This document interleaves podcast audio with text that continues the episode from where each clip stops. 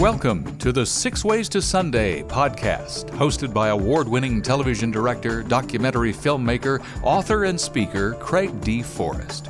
Join Craig for the next few minutes as he interviews leaders, artists, and creatives about trends and insights shaping our digital world and faith based media. This podcast is produced and brought to you by Matchstick Media International. Now, here's Craig.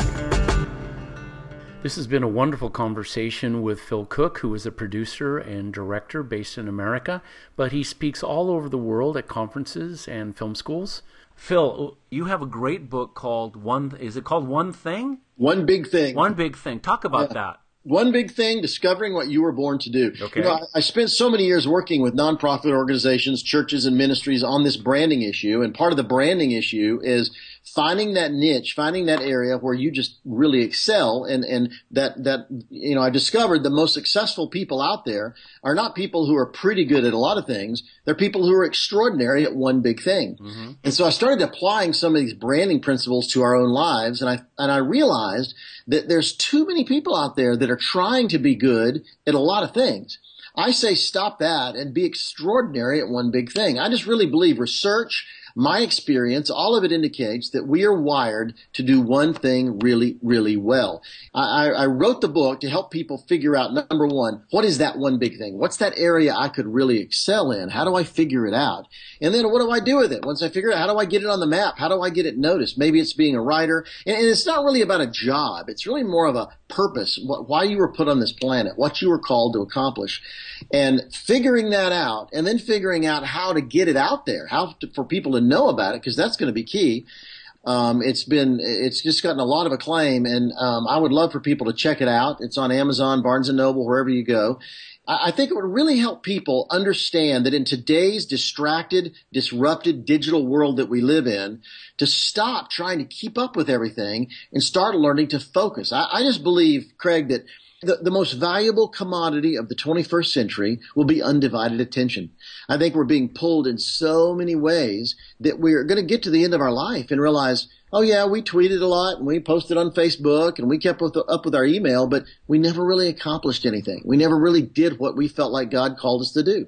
And so this book is kind of a one big thing is kind of a wake up call to help people realize, okay, what is the priority for me? What's that one big thing I could change the world in? And, um, and then figure out how to go out there, do it and how to get it noticed and on the radar.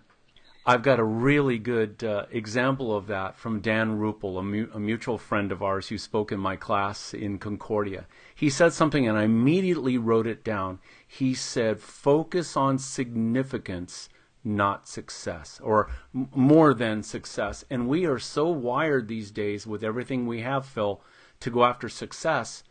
But significance trumps that. And if you look at Jesus, was he a success? Wow, they nailed him to a tree. Okay, is that success? And and everyone disbanded.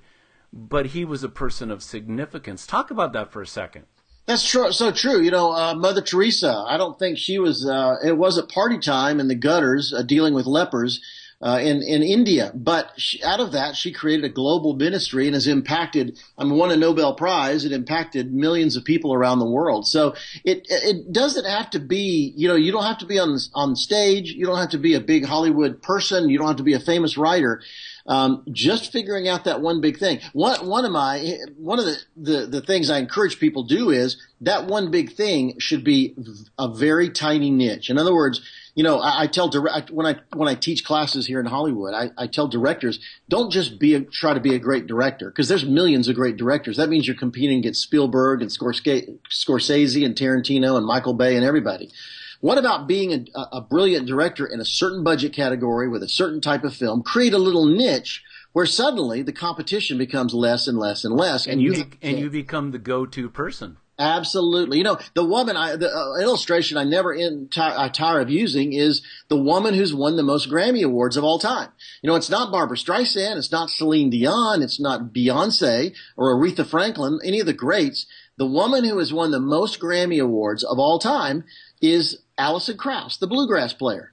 And that's because no matter what happens in the rest of the Grammy Awards, she so dominates her niche that whenever they announce the Bluegrass Awards year after year after year, she's going to walk away with them. And so as a result, she's got a lot more than anybody else in history. So very often dominating a very small niche is your key to getting on the map. And as a result, now it's made her so famous that she's done a rock album with Robert Plant. She's, I, heard, I hear she's thinking about a, a, classical album. Now she can do anything she wants because being the master of that small niche is what put her on the map. So as you think, you know, I, I would encourage people to get the book, One Big Thing, Discovering What You Were Born to Do, and it will really help you figure that out and uh, really create a strategy for how to, how to get your message heard, your talent seen, and it'll make a difference for you. We will continue the conversation on the other side of the break. We'll see you and you'll hear from us in 30 seconds.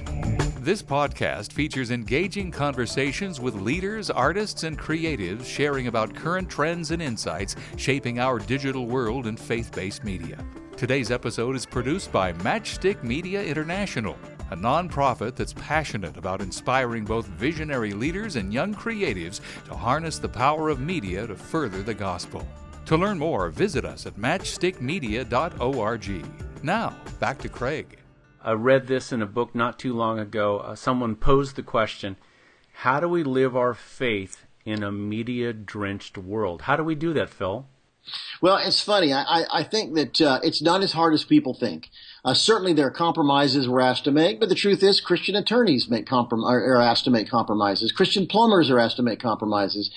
And, and the truth is, in Hollywood, you know, there are people here who, who hug rock, uh, hug trees and worship rocks. So being a Christian is not that weird.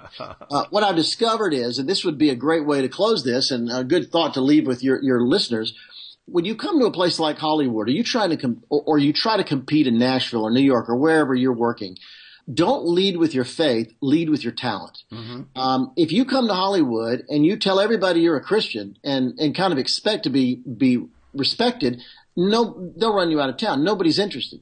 But if you come to Hollywood and you're an extraordinary director, if you're an extraordinary director of photography, producer, actor, writer, whatever, they'll listen to what, anything you've got to say. And so they're looking for talented people. So I just say, you know, be a Christian, no question about it, but don't lead with that. Lead with being extraordinary at what you do. And then people will start asking you questions about what, what motivates you, what drives you, um, and what makes you so good at it. And then you can start to share that those, those answers with people. And that'll, that's what, I don't know. I, I see that all the time out here. And I think if people can do that, it'll make a huge difference superb advice. There's a great quote that I just read not long ago from Martin Luther, who said, The Christian shoemaker doesn't live out his faith by putting little crosses in the shoes, but by making really good shoes. Yeah, so true. Absolutely true. So true. I, I think God is not honored by someone who's vocal about their testimony, but does really terrible work. I think he's honored more about people who live a life of excellence um, and share. You know, when the opportunities happen, they share, but they don't force it. They just focus on doing what they're called to do. It's been a delight talking to you. Is there anything you want to? You're gonna. You're talking to the world here from near, near from from your your phone or your computer and mine. Uh, welcome to a digital world. We're talking to the world. Is is there a last thought or or a you know just uh, an inspiration that you'd like to give to our audience? Well, I would encourage people to come and talk to me. Um, I, you know, I'm on Twitter at, at Phil Cooke, P H I L C O O K E. I'm on Instagram. I'm on Facebook.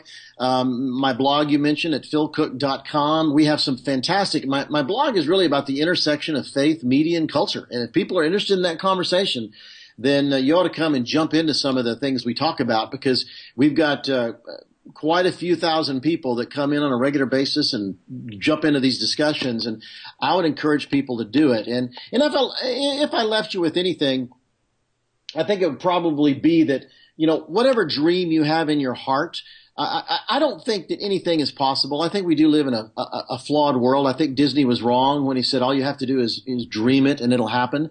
I, I think we live in a world where nobody cares, and you have to be. You, there's a struggle involved in your art. Whatever you do, if you're a writer, if you're a filmmaker, if you're an actor, whatever, whatever kind of creative artist you are, set yourself for it to be a difficult journey. I often tell writers that the secret to writing is connecting the seat of your pants to the seat of a chair.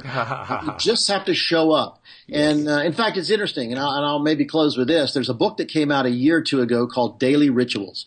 and they follow 160 of the most creative people of the last 200 years.